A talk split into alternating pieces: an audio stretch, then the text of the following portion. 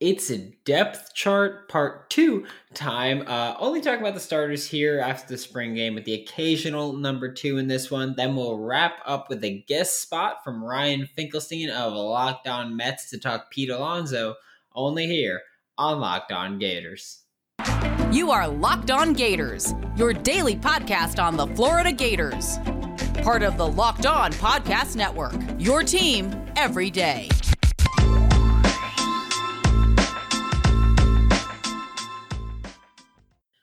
Hello, and welcome back to another episode of Locked On Gators, part of the Locked On Podcast Network, your team every day. Thanks for making Locked On Gators your first listen of the day. We are available daily and free wherever you listen to the podcast. Happy Monday. I'm Brandon Olson. Twitter's WNS_Brandon. Written workers with Whole Line Sports.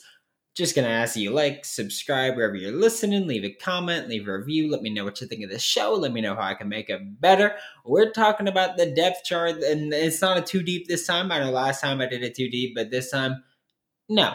Right now, we're just looking at starters following the spring game. We're going to break it down into offense and then defense. I'll sometimes mention the backup here, but looking at quarterback, starting off with the obvious one, Anthony Richardson, quarterback one. What a phenomenal performance from him in that spring game. And I've said before, I think that he's improved with his accuracy in terms of getting the ball to his receivers, but he can really continue to work on that placement because there was that slant to Justin Shorter where he had the catcher from behind him. And it's like, you don't want your receiver to have to lean backwards to catch a ball from you.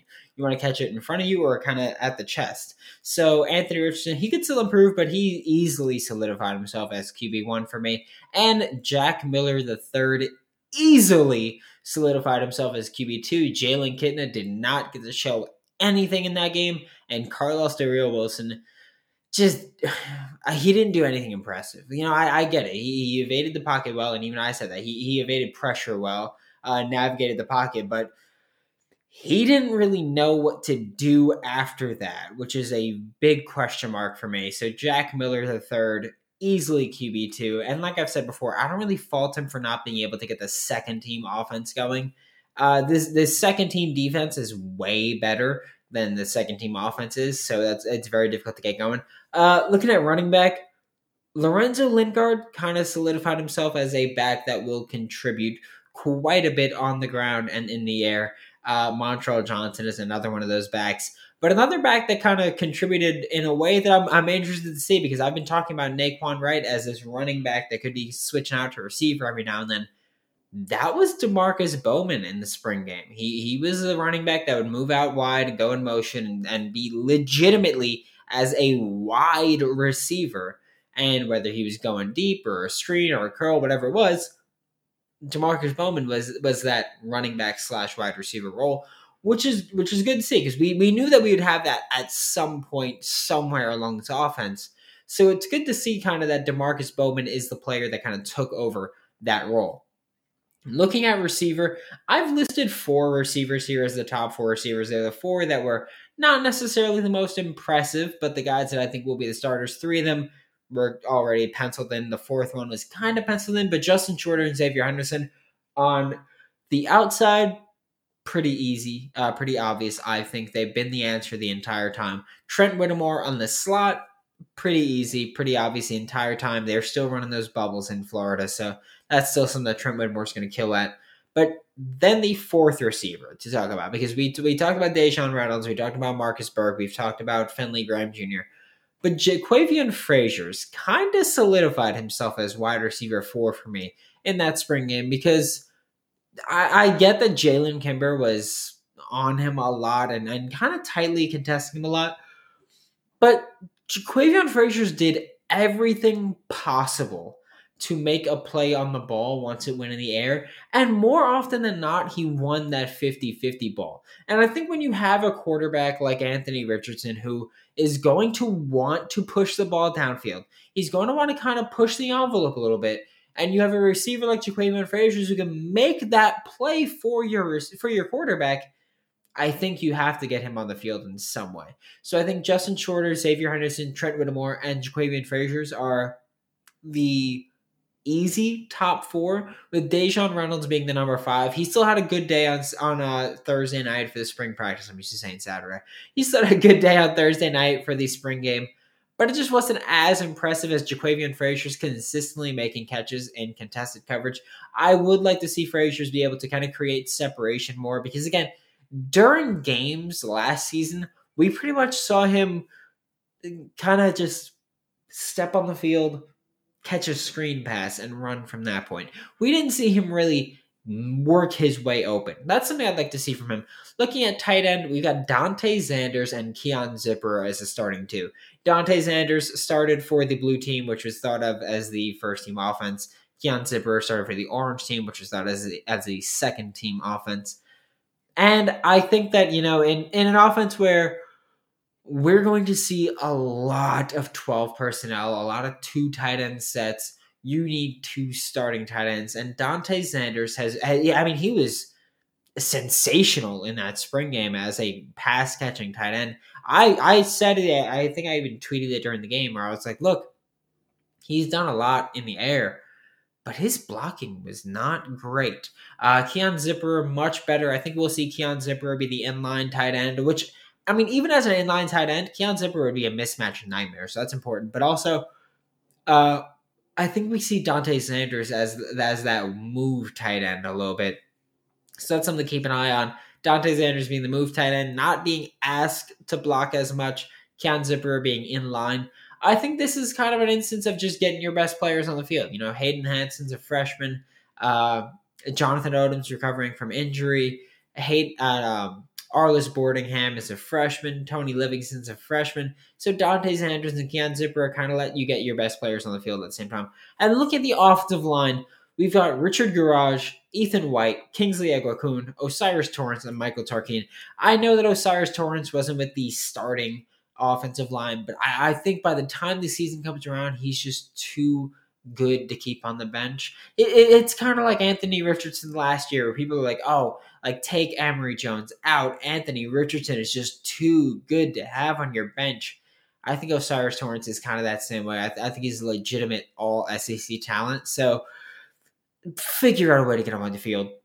It's really as simple as that. I get there's Josh Braun as a guard that you want to get on the field, but Osiris Torrance is just so consistently good that I think you have to figure out a way to get him on the field. We're going to talk about the defensive side of the ball, but first we'll talk to you guys about Built Bar because it's spring break time. My vacation is just about 2 months away, and I need to get in shape. And the way I'm doing that is by eating Built Bar. I've got a sweet tooth. Built Bar helps that because it is coated in 100% chocolate. Most bars have 130 calories and just 4 net carbs, along with 17 grams of protein. You could throw out the hidden stashes, whatever candy you've got hidden, wherever you've got it hidden. You can just go with Built Bar. You don't got to feel bad. You don't got to feel guilty. And Built Bar is always coming out with new flavors, new limited time flavors, so you'll never get bored. Use promo code LOCKED15 to get 15% off of your next order with Built or BuiltBar.com. Thanks again for making Locked On Gators your first listen of the day. We are available daily and free wherever you listen to podcasts. We're going to talk about the defensive side of the ball now. I'm starting off with edge because I think those are the easiest points to hit here. On the edge, you've got Brenton Cox Jr. and Princely Umanmielen as the starters. Brenton Cox Jr., I mean, he was written in with Sharpie before spring practice even started, where it was abundantly clear that Brenton Cox Jr. was going to be starting. Princely Umanmielen was someone where we were like, hey, he could be playing that Zachary Carter role. I said to myself, he could be playing DN, D tackle. He was on the show a couple weeks ago. He's listed as 260 pounds. I could tell you guys, at the time that I had him on the show, he was weighed in at 237 pounds, regardless of what he was listed at. 237 pounds is what he weighed. So bit light to play that DN tackle role, but he's still been that field side defensive end for the Florida Gators. And I mean, as multi-talented as I think Chief Borders is, I don't see a way in which Princely Umanmielen is not the starting edge. I think Chief Borders and Lloyd Summerall are backing him up. Like I said, we'll talk about the occasional number 2s here. This is one of those instances where I think we see a lot of rotation. So Lloyd Summerall, Chief Borders will be the ends or the edge rushers, 3 and 4 that we're talking about in this defense. The interior defensive line, Javon Dexter and Desmond Watson are the guys here. I know Jalen Humphreys, Jalen Lee, you guys can play well, but I think the coaching staff really believes in Desmond Watson. And I've said, I don't think he's done enough or proven enough for me to be like, he's the guy. But I'm trying to go a little bit more predictive here. Javon Dexter is the very easy answer. He's an elite interior rusher, so that's not surprising at all. Desmond Watson eats up a ton of space. He snacks Harrison at this point. He doesn't get a ton of push. He doesn't make a ton of plays in the passing game, but he is going to eat up those blocks like it was French Toast Friday or something. He's going to eat up those blocks. So Desmond Watson is going to be that nose tackle, I think, over the middle of the field. Then looking behind them, the off-ball linebackers, Ventrell Miller and DeJuan Black. I don't want to hear about Amari Burney here because right now my understanding is that he is injured. I don't know for how long, but for the time being, we're going to look at DeJuan Black as that guy because, first of all, Ventrell Miller is the guy, is linebacker one. We know that. He's LB1. He's been LB1 for the Florida Gators. He will continue to be LB1. Regardless of what you think about his talent or his ability in coverage, Ventrell Miller offers way too much to this defense as that signal caller and as that veteran leader in the locker room to put on the bench, or and veteran leader on the field to put on the bench. So Ventrell Miller, LB1. Easy there. DeJuan Black is LB2 for me because I think, one, he had a great spring game. He showed a ton of ability, even when he wasn't, because, look, he's a lighter dude.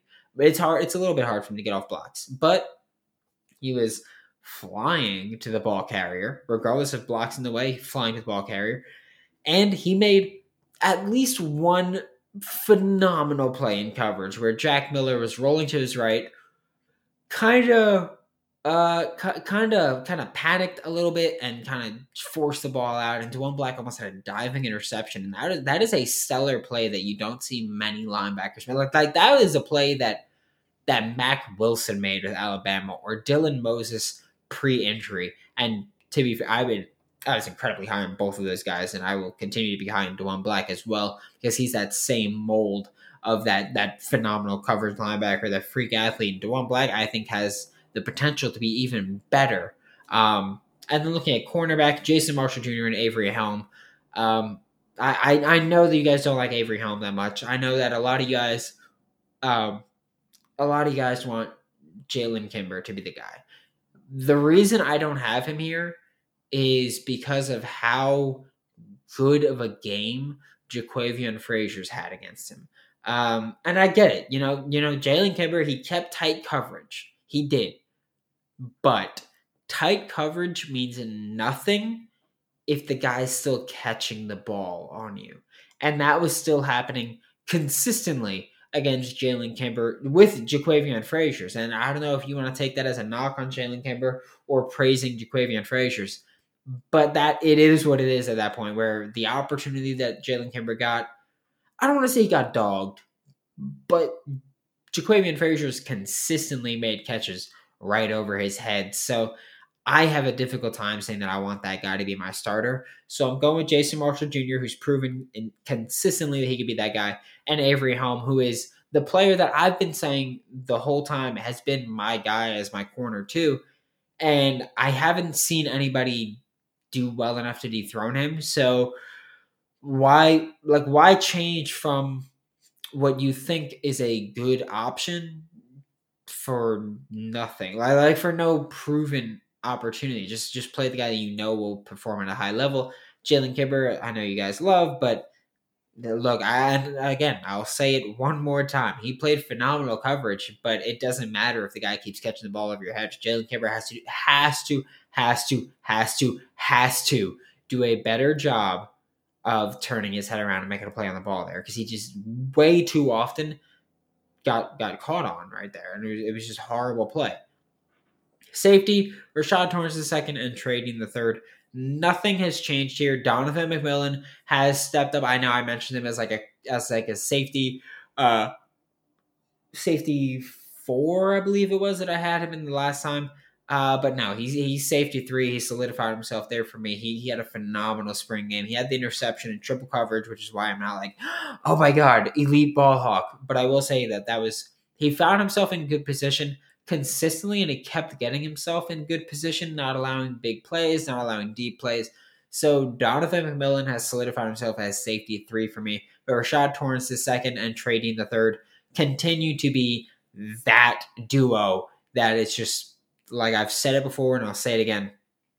I think if they're not the best, they're a top three safety duo in college football right now. And I don't care how you feel about trading, tackling, or whatever you want to talk about. I don't care how you feel about that. I think that they are an insanely versatile duo. I think they do a lot for this defense. They're a heavily, heavily relied upon duo. And Rashad Torrance II, All-American talent. Training the third, all SEC talent, I'll say. So I think if you have an all American and an all conference guy, you have a strong case for best safety duo in college football, especially when your all conference guy is playing in the SEC. I think it's very easy to go, well, maybe they've got it there. And then we're going to look at star, which is Tre'Vez Johnson, the safety corner hybrid spot. Tre'Vez Johnson had that role last year. I know a lot of people were like, oh, it should be Jadarius Perkins. Tre'Vez Johnson is a liability. He seems improved to me. Like I think he had a solid spring game. I'm going to watch a couple more times before nailing things home.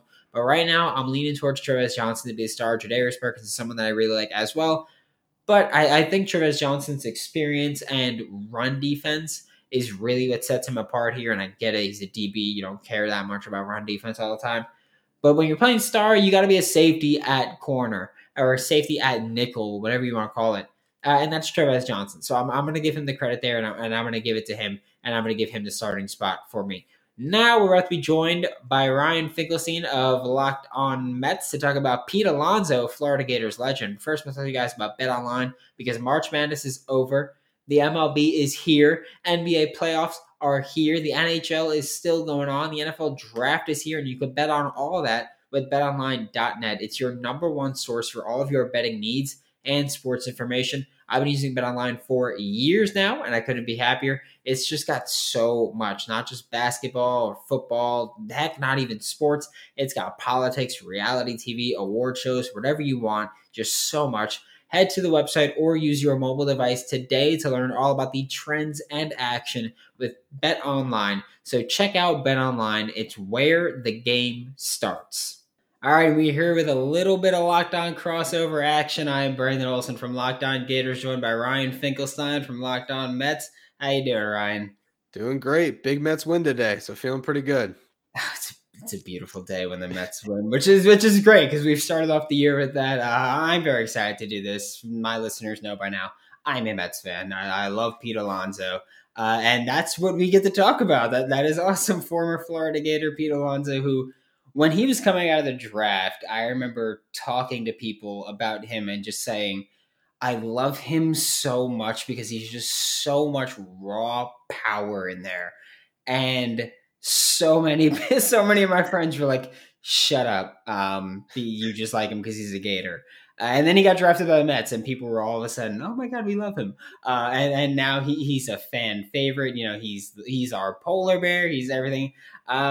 For you, what are the expectations for Pete for the remainder of the season at this point?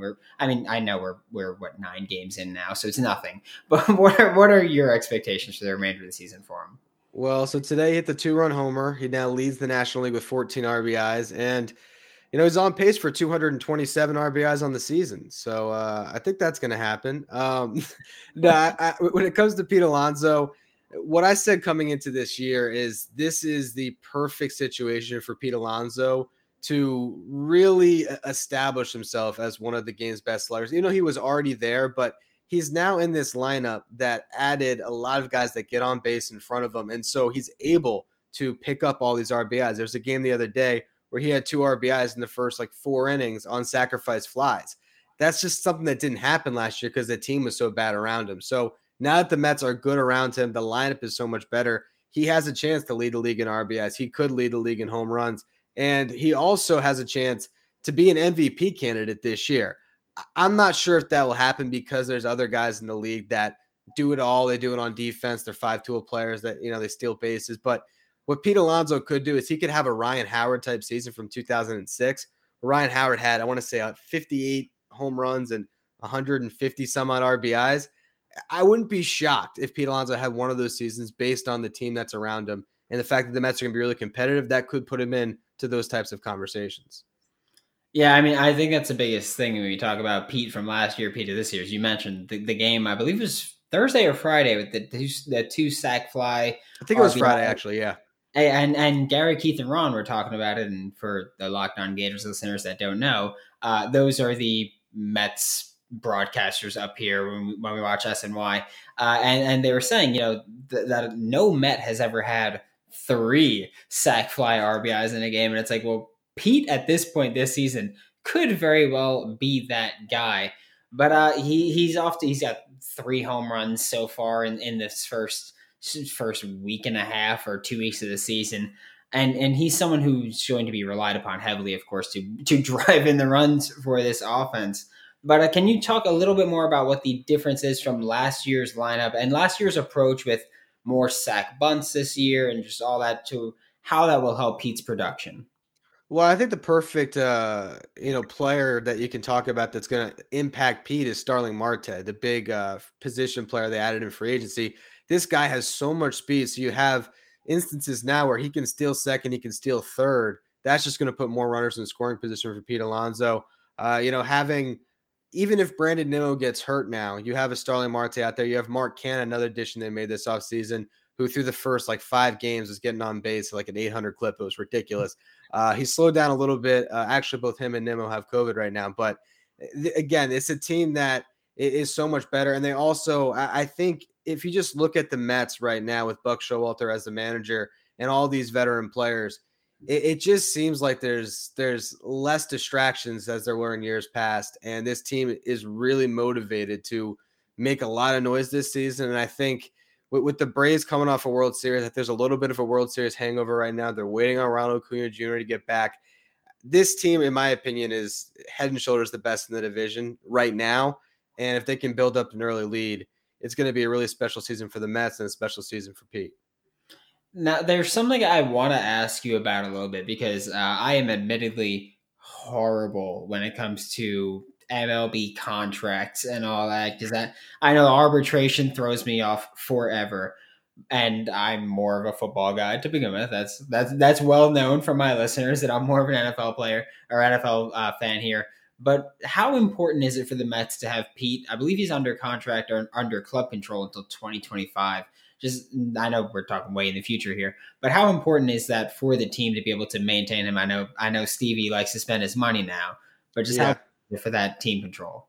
Well, so I actually wrote an article about this for Just Baseball over the off season. And I also did a podcast on it where I was talking about Pete Alonso, and this was the perfect time to give him a contract extension.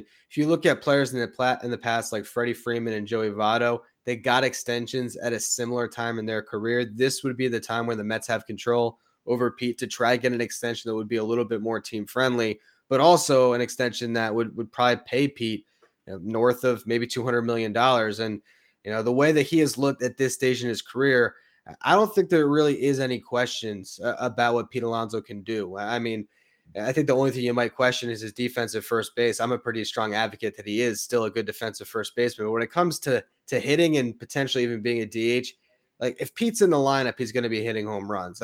There's just no doubt about it. The guy's power is insane. So I think that could be something that happens next offseason. There could be extension talks, but the Mets also have to worry about Jacob deGrom as another player that needs extension. I think the bottom line is with Steve Cohen, you don't worry as much about the homegrown players leaving as you did in years past. Yeah, you mentioned Jacob deGrom, and I will say, I know Noah was kind of a player that a lot of fans were iffy on. Towards the end, broke my heart that he left the Mets. He was just one of my favorite Mets around. But then looking at Pete as you mentioned a slugger. A lot of people say that he's not a great defensive first baseman. I think he does a fine job. He's had to field some roughly thrown balls this season so far. But what do you think the universal DH does for a guy like Pete, where people say he's not a great defensive first baseman, but this allows him to kind of get in the lineup more often? Well, it's interesting because this year his numbers have all come as a DH. He's started 3 games now at DH and the rest at first, and it's those games at DH where he has hit his home run. So I don't know what to take from that. I think it is good because it allows Pete Alonso to be an everyday player, but not get so worn down. So the way things have shaped up so far, he might get a start or 2 at DH, but they want to keep him at first base because this is a team that has other players. That they have a catching prospect, Francisco Alvarez, who is unbelievable. Like, there, you want to be able to have a DH open for him to get some time there. They have another prospect, Mark Vientos, another Florida kid, but he got drafted out of high school, and they want him to be able to potentially have some DH at bat. So what Pete Alonso has done is he has really disproved that notion when he was a prospect that he couldn't play first base. He's done an incredible job. Pete Alonso has an amazing work ethic. It doesn't always look pretty, and that's where the polar bear nickname is so fitting, because Pete really doesn't do anything pretty on a baseball field, but he plays so hard and he's so locked in that he's turned himself into a really good defensive first baseman. Last year, there was a point where Pete Alonso was second in outs above average, which is a defensive metric that we use to really grade outfielders. It didn't hold up by the end of the year. He went down a little bit, but it just showed you that it was July and he was one of the best defensive first basemen in baseball, coming from a place when he first debuted where the thought was he couldn't play the position at all. Yeah, I mean, like, I've made it very openly clear. I love Pete Alonso, and I love talking Pete. That's why we had to link up. You know, I came right into the DMs and I was like, hey, can we just talk about how we love Pete? And that's exactly what happened. So thank you, Ryan. We'll be sure to connect again, I'm sure, at some point with Pete and Gators prospects. And it's going to be a fun season for us Mets fans. Yeah, let's talk again when Pete wins that MVP this year. How about that? Oh, I cannot wait. I cannot. MVP, and I need him to lead the league in home runs. You know that. Come on. Yeah. You got to get that little bet there. Thanks again for making Locked On Gators your first listen of the day. We are available daily and free wherever you listen to the podcast. We'll be back tomorrow with more on your Florida Gators. Now make your second listen Locked On NFL Draft. Ryan Tracy and former NFL cornerback Eric Crocker bring the NFL Draft to life every day with insight and analysis on college football prospects and NFL front offices. For Locked On Gators, I'm Brandon Olson. Don't forget to follow me on Twitter at WNS_Brandon. You can find all of my written work with Whole Nine Sports. That is WHOLENINE Sports. And I will see you all tomorrow.